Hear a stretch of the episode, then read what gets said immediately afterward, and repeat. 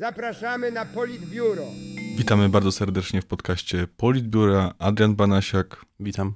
Jakub Bohomolski Dzień dobry. i ja, czyli Kuba Wigrusz. Bardzo serdecznie witamy w odcinku o Donaldzie Tusku i jego partii. Chociaż nie wiem, czy już możemy mówić o Platformie Obywatelskiej, czy Koalicji Obywatelskiej, czy po prostu nie mówić o partii Donalda Tuska i listach wyborczych, które zostały już zarejestrowane, więc mamy pewność, że nikt e, już nie zmieni miejsca, no ewentualnie może e, rezygnować ze startu. Albo umrzeć. Albo umrzeć, tak. Pamiętamy, że jeszcze parę e, tygodni, parę miesięcy temu mówiliśmy o wielkiej, zjednoczonej liście opozycji. No to się nie, oczywiście nie udało, to wszyscy wiemy, ale takie moje pierwsze przemyślenie na ten temat jest takie, że po prostu Tusk próbuje zrobić jedną listę bez jednej listy. No właśnie, e, jedna lista, wbrew e, temu, że pan Kosiniak i pan Hołownia nie chcieli, ona powstała. Powstała tak zwana, jak to można przeczytać e, na profilach twitterowych, no już teraz raczej bym powiedział xowych, e, części takich najtwardszych zwolenników e, Koalicji Obywatelskiej. Powstała jedna lista w formie tak zwanej jednej listy obywatelskiej. I jest to takie założenie, taka powiedzmy bardzo ciekawa myśl dla mnie osobiście, wynikająca z tego, że ze względu na przyjęcie tych różnych bardzo ciekawych nazwisk i jednak e, reprezentujących bardzo szerokie spektrum poglądów, jak i środowisk, tutaj, że tak powiem, lekko spoilerując e, pewne aspekty współpracy z, z dawno minioną władzą, e, czy na przykład reaktywowaniem Młodzieży Wszechpolskiej, no to jednak stworzenie takiej bardzo szerokiej listy niejako może być zarówno pewnym e, pozytywem, jak i negatywem dla Platformy Obywatelskiej. Znaczy, ja tutaj powiem, że sytuacja, e, w której mamy Tuska i jego Pokémony jest o tyle możliwa, dlatego, że jak widać, mimo że Platforma stara się, pokazała bodajże 100 konkretów, y, które wprowadzi, żeby jakby 100 zamknąć... konkretów na 100 dni. 100 konkretów na 100 dni, żeby trochę zamknąć usta e, niedowiarkom, którzy zawsze mówili, bo gdzieś się utarło, że Platforma nie ma e, programu. Mimo wszystko to jest pewien taki granat e, maskujący jeden nadrzędny cel, który potrafi spajać te wszystkie, no co by tutaj nie mówić, sprzeczne ze sobą gdzieś ideowo ruchy, a to jest po prostu odsunąć e, Prawo i Sprawiedliwość do władzy, a co będzie potem, to już się będziemy martwić potem.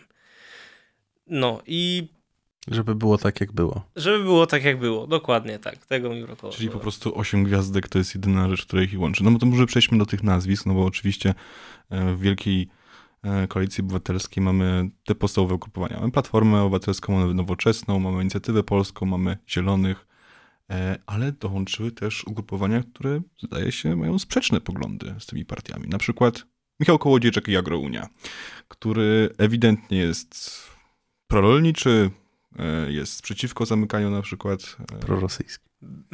Był anty-establishmentowy też, podobno. podobno. E, I jak on na przykład ma się połączyć z zielonymi, którzy są e, za ochroną praw zwierząt i tym podobne. I w ogóle ten manewr. Czy to wiemy już, że Silni Razem i całe środowisko Koalicji Obywatelskiej przetrwało tą ciężką próbę Michała Kołodziejczaka. Ale wydaje, wydaje się wam, że to co, cokolwiek dało Platformie czy Koalicji e, sondażowo, czy to w ogóle zmieniło narrację, czy wysyłanie Kołodziejczaka do Brukseli, e, gdzie próbuje rozmawiać na korytarzu ze skorumpowaną wiceprzewodniczącą Parlamentu Europejskiego, czy z Ursulą von der Leyen po polsku, no wydaje mi się jednak, że pani Ursula jednak bardzo dobrze mówi po niemiecku, czy to w ogóle dało tego kopa, co miało, mm, tak mi się wydaje, ze względu na Tuska dać. Jakby słowem sprostowania.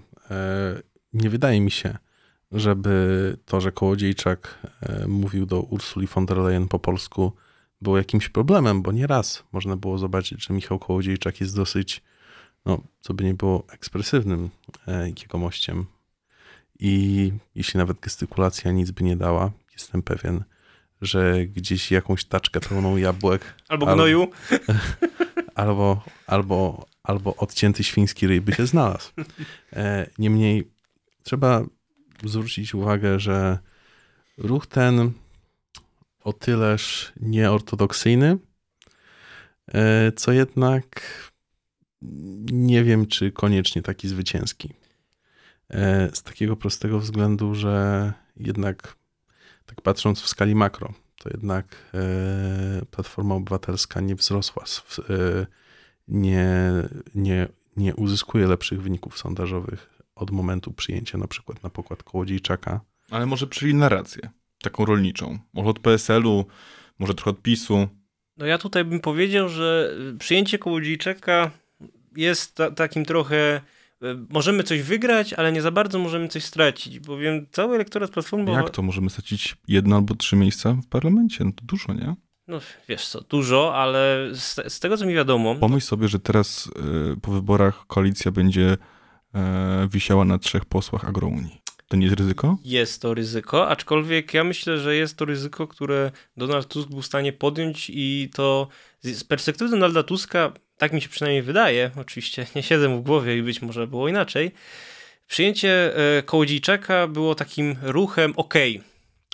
Nasz elektorat e, z racji, że e, łączy nas odsunąć PiS od władzy, gdzieś go zaakceptuje, nie będzie za bardzo się sprzeciwiał, powiedzmy będzie wszystko cacy, a tutaj z racji, że Kołodziejczak był taki właśnie rolniczy, był taki, wiecie, chłop ze wsi, ma tutaj swo swoje tutaj, e, swoje gospodarstwo, taki, wiecie, swojski chłop, może gdzieś w tych e, wschodnich e, terenach Polski, mo może gdzieś te nie wiem, ileś tam głosów tysięcy wyrwać, a jak tutaj dobrze wiemy, w tych wyborach takie właśnie kilka tysięcy, takie właśnie drobnice będą miały dosyć duże znaczenie, więc być może to jest e, na to obliczone. No z punktu na przykład widzenia Kołodziejczaka wydaje mi się, że to też jest dosyć dobra współpraca, a to dlatego, że no jest, Agrounia jest dosyć raczkującym ruchem.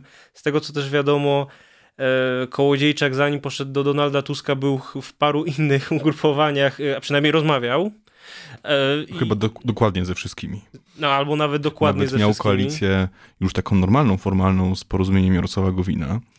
Wtedy Michał Wypi, wice bodajże przewodniczący wtedy partii Porozumienia, odszedł, żeby spotkać się na liście Koalicji Obywatelskiej, a do, dołączył Michał Kołodziejczak do tej listy, już to teraz są razem wspólnie. No, na dobre i na złe. Dokładnie. No niestety nie ma tam Magdaleny Sroki, czyli obecnej prezeski, ale ona znalazła się w innym ugrupowaniu. E, mimo wszystko w sprawie jeszcze Kołodziejczaka, e, o ile zgadzam się, że Platforma niekoniecznie zyska na jego dołączeniu do Koalicji Obywatelskiej, nie straci też na tym za bardzo, to jednak nie wydaje mi się, że, byśmy, że powinniśmy to rozważać e, w kategorii głosów zdobytych przez Platformę Obywatelską na koniec, czyli 15 października. Bo szczególnie teraz, e, kiedy coraz bardziej palący też na tle konfliktu z Ukrainą e, ma miejsce spór o zboże ukraińskie, jeśli na przykład Prawo i Sprawiedliwość wynegocjowałoby ugodę z Ukrainą, która nie zadowoliłaby rolników, wysłanie Michała Kołodziejczaka na ulicę, na wieś, e, mogłoby być takim ciosem, powiedzmy, dobijającym, który by pozbawił PiS marzenia o samodzielnej większości w parlamencie. Tymczasem w sytuacji, w której Michał Kołodziejczak jest już zblatowany z Platformą Obywatelską, jego wiarygodność na wsi spadła i to w sposób drastyczny, dramatyczny. Czyli lepiej, żeby Michał Kołodziejczak po prostu startował z Agrounii wspieranym przez Platformę Obywatelską. Tak. I wtedy miałby szansę na zrobienie czegoś, czegoś, czegokolwiek tak naprawdę, bo teraz, zresztą też widzimy po koalicjantach Koalicji Obywatelskiej, bo jeżeli Zieloni nie mają nic do powiedzenia e, w sprawie Michała Kołodziejczaka, bo tak naprawdę e, ponoć Michał Kołodziejczak spotkał się z Donaldem Tuskiem przez 15 minut, popatrzyli sobie bardzo głęboko w oczy i pomyśleli, osiem gwiazdek i do przodu. E, Michał Kołodziejczak mógł być dla PiSu tym, czym była partia Razem dla Zjednoczonej Lewicy w 2015 roku, czyli po prostu pozbawiając tych pewnych kluczowych głosów, a zamiast tego stał się takim, stał się takim kukizem z koniczyną wpiętą w koszulę. Bardzo trafne określenie i też przypomnijmy, że Michał Kołodziejczak mówił, że e, Platforma i Donald Tusk, jego rządy cofnęły nas o wieki. No, później zmienił zdanie. No. Tylko krowa nie zmienia zdania, że tak powiem. Drugim ciekawym nazwiskiem, jaki widzimy na listach Koalicji Obywatelskiej jest Roman Giertych, który to powalczy e, w tym samym okręgu, co dziwne, nie na tej samej liście, e, z Jarosławem Kaczyńskim e, na ostatnim miejscu w Kielcach. Nie wiedziałem, że Jarosław Kaczyński jednak startuje z okręgu włoskiego. Wydaje się wam, że to była ostateczność i, bo pamiętajmy, że Roman Giertych próbował, powiedział, że będzie startował do Senatu z okręgu podpoznańskiego. Okazało się, że tam e, obecna pani senator z Platformy Obywatelskiej dalej chce startować. O, dziwne, o dziwo znalazła się jednak na listach do Sejmu. E, później była mowa, że będzie startował e, z Warszawy do Senatu również. Wtedy był wielki pojedynek z Magdaleną Biejat, która startuje do Senatu właśnie z tak zwanego paktu senackiego. Wydaje się wam, że Roman Giertych był potrzebny, bo pamiętajmy, że on siedzi przecież cały czas chyba w tym Rzymie. A ostatnio był widziany w Parlamencie Europejskim, ale no jednak nie pojawia się w ogóle w Polsce. Co więcej, jeśli by się pojawił, to prawdopodobnie ABW e, go, że tak powiem, ładnie, ładnie odbiera z lotniska, więc... Albo by udawał, że e, ma jakiś napad, albo że pozostać przytomność. Ja szczerze mówiąc yy, uważam, że to byłoby tylko na plus dla koalicji obywatelskiej, gdyby PiS zaczął aresztować kandydatów na posłów i gdyby jeszcze miało miejsce jakieś kolejne omdlenie. A mam teraz przykład przy y, pani posłance e, Kingi Gajewskiej, która została zatrzymana przez policję podczas krzyczenia z, z megafonu, kiedy był wiec premiera Mateusza Morawieckiego i nie, to, to w ogóle nie rezonuje, tak mi się wydaje, w mediach. Znaczy w mediach oczywiście tak zwanych e, liberalnych, czy to e, e, czy innych onetach, Newsweekach, ale wydaje mi się, że elektorat Prawa i Sprawiedliwości, do którego cały czas PiS celuje ewidentnie, ma to po prostu gdzieś. Tak, ale trzeba wziąć pod uwagę kilka takich czynników, jak chociażby E, możliwy niewystarczający sukces e, Marszu Miliona Serc, który już 1 października tego roku odbędzie się w Warszawie i takie różne powiedzmy happeningi, akcje, jak na przykład e, spekulowane przez nas aresztowane, aresztowanie pana mecenasa Giertycha, czy zatrzymanie pani posłanki Gajewskiej może mieć może być właśnie tym kopem mobilizacyjnym dla elektoratu Koalicji Obywatelskiej, który będzie potrzebny, jeśli marsz 1 października nie wypali.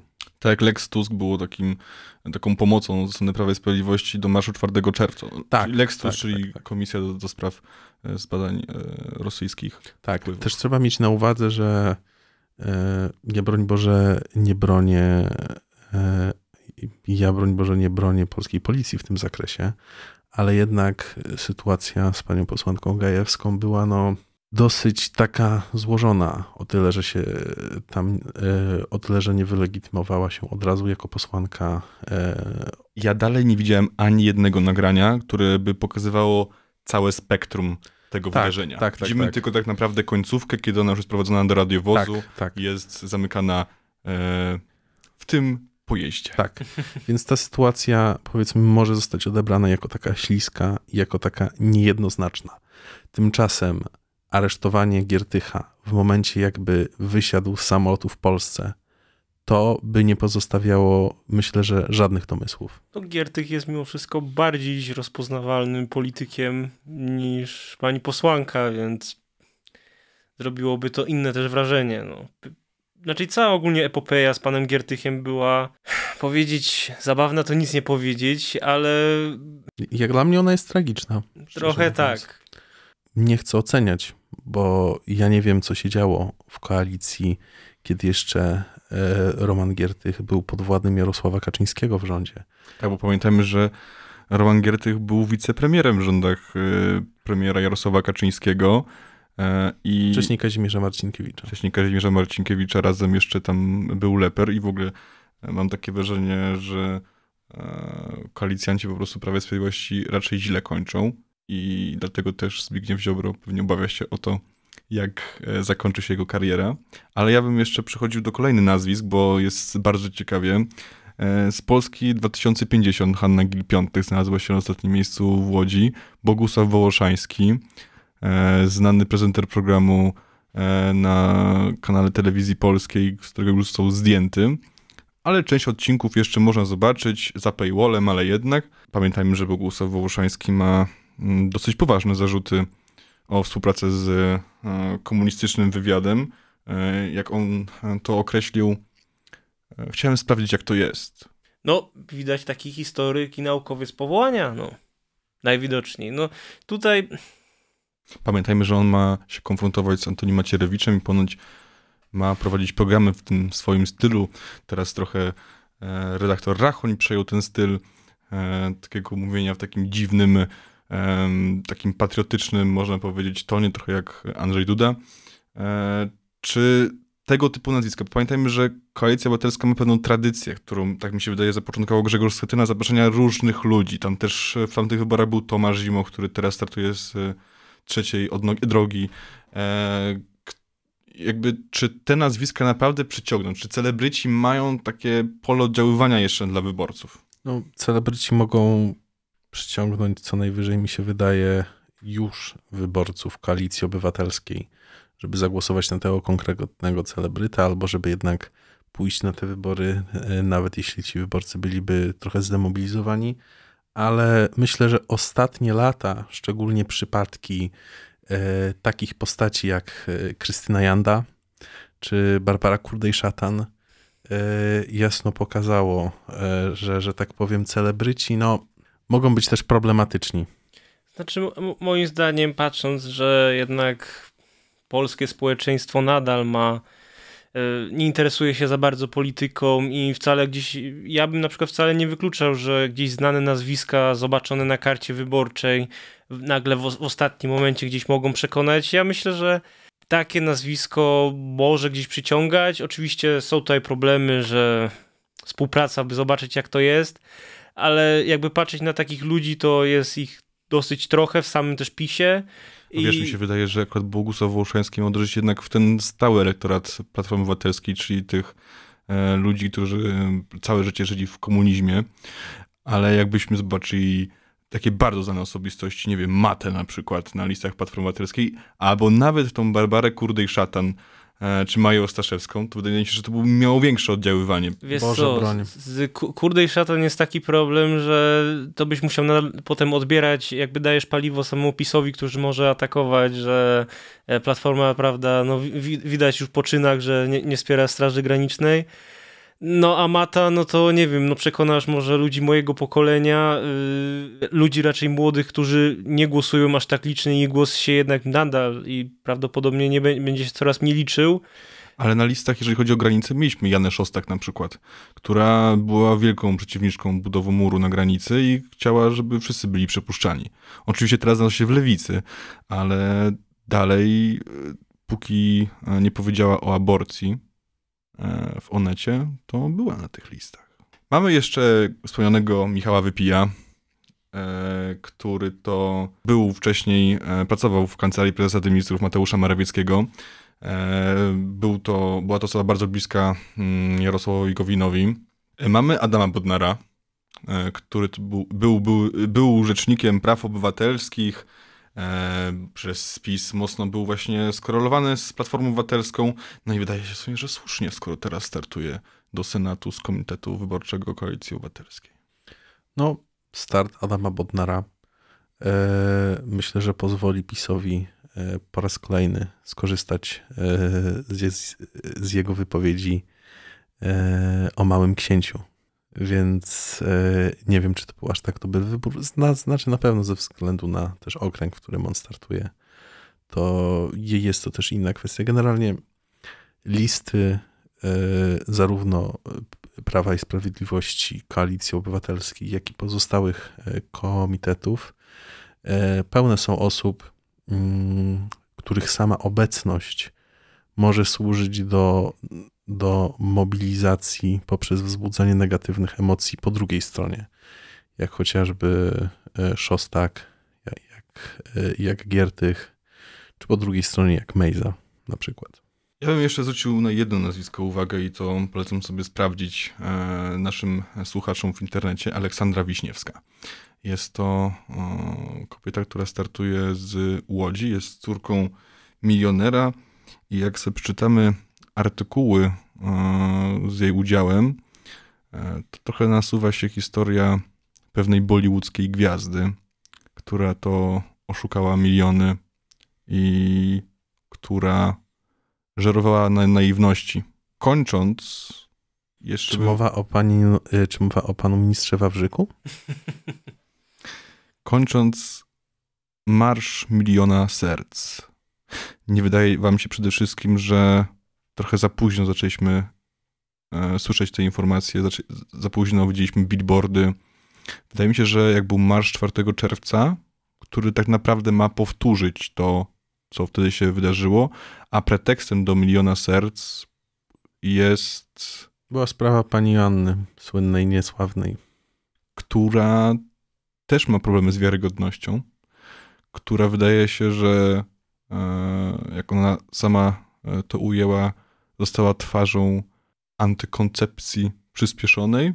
Czy ten Marsz Miliona Serc będzie miał taki wydźwięk, jaki miał Marsz 4 czerwca? Nie. To taka krótka odpowiedź, a długa odpowiedź jest Jasna taka. i klarowna. A długa odpowiedź jest taka, zależy, że tak powiem, co Donald Tusk chce osiągnąć. Bo już sama nazwa e, Marsz Miliona Serc jest moim zdaniem skazaniem tego marszu na porażkę. Bo trzeba mieć milion ludzi. Ale wiesz, wydaje mi się, że po prostu jak zwykle będzie mitane policji, które powiedzą, że tam było 50 tysięcy ludzi i będzie statystyka miasta stołecznego Warszawy, którym zarządza Rafał, e, nie mylić z Czajką, e, który to powie, że było milion, a nawet e, milion pięćset e, tysięcy. E, I wtedy będzie mieć narrację platformianą, narrację pisowską i wszyscy szczęśliwi. Znaczy, Ale to ten milion to się odnosi nie do uczestników ma marszu 1 Tylko to milion litrów. tylko, tylko do zrzutu ścieków e, do Wisły w ciągu jednej sekundy, tak? Znaczy, ja powiem y, na tej zasadzie, że ty, czy to marsz, czy marsz się uda, czy nie, zależy od samego Prawa i Sprawiedliwości, bowiem 4 czerwca y, ten, y, ten marsz y, był tak naprawdę jego sukces między innymi spowodowany tym, że PiS, y, prawda, miała powstać specjalna komisja y, do spraw wpływów rosyjskich, y, było to nagłaśniane, akurat tak prezydent to podpisał tak chyba 3-4 dni e, przed samym wydarzeniem, więc Ponoć doradza mu Mastlerek w tym zakresie. Mm, już po, po, pominę, ale w każdym razie y, moim zdaniem duży sukces tego marszu się opiera na tym, czy ktoś ze sztabu Prawa i Sprawiedliwości nagle nie wpadnie na jeszcze dobry pomysł, żeby coś jeszcze tak ciekawego zrobić. Swoją drogą ta komisja miała ostateczny raport dać na 17 września. No, ni- niestety nie da rady. Ale to nie ma znaczenia, bo Serial Reset jest cały czas puszczany tak, i są kolejne odcinki. Na pewno zrobimy recenzję tego serialu. kiedy jesteś blisko. E, No, mi się wydaje, że ten marsz, tak jak właśnie powiedzieliśmy, jest skazany, skazany na porażkę, szczególnie jeżeli chodzi o frekwencję. Pół miliona, które było wtedy w Warszawie 4 czerwca, to była na, naprawdę Ewenement. To było coś niesamowitego. To było tak dużo ludzi, że osoby, które były na końcu tego marszu, szły, no te, tam jest bodajże z półtora kilometra, 5-6 godzin. Pomyślmy, jak będzie dwa razy więcej osób i oni znowu się spotkają tam koło kancelarii PSA Rady Ministrów i będą szli pod Pałac Prezydencki. E, ja powiem tak. Marsz 4 czerwca był tak wielki, że gdzieś po drodze zgubił się Szymon Hołownia i Władysław Kosiniak-Kamysz. którzy powiedzieli, że też na Marszu Miliona Serc nie będą i właśnie mi się przypomina, bo wtedy też powiedzieli, że nie, że nie będą, a byli i też wtedy powiedzieli, że nie mogli się dostać do mównicy, Co było nieprawdą. co było oczywiście nieprawdą, bo była taka możliwość i byli nawet informowani przez SMS-y ze sztabu koalicji, e, czy wtedy Platformy Obywatelskiej, e, gdzie, z kim mają się spotkać, żeby na tą platformę wejść. Pewnie chodziło też o to, że oni po prostu chcieli być na tym samym miejscu, gdzie był Donald Tusk, Lech Wałęsa e, i chcieli przemawiać do tego tłumu nie z pozycji e, tego autobusu, tylko tej głównej sceny. Ale czy ten marsz się uda, czy też nie, to zobaczymy już 1 października. A na ten moment bardzo serdecznie dziękujemy. Adrian Banasiak, Do widzenia. Jakub Bohomulski Również dziękuję. i ja, czyli Kuba Wiglusz. Zapraszamy do kolejnych odcinków. To było Politbiuro.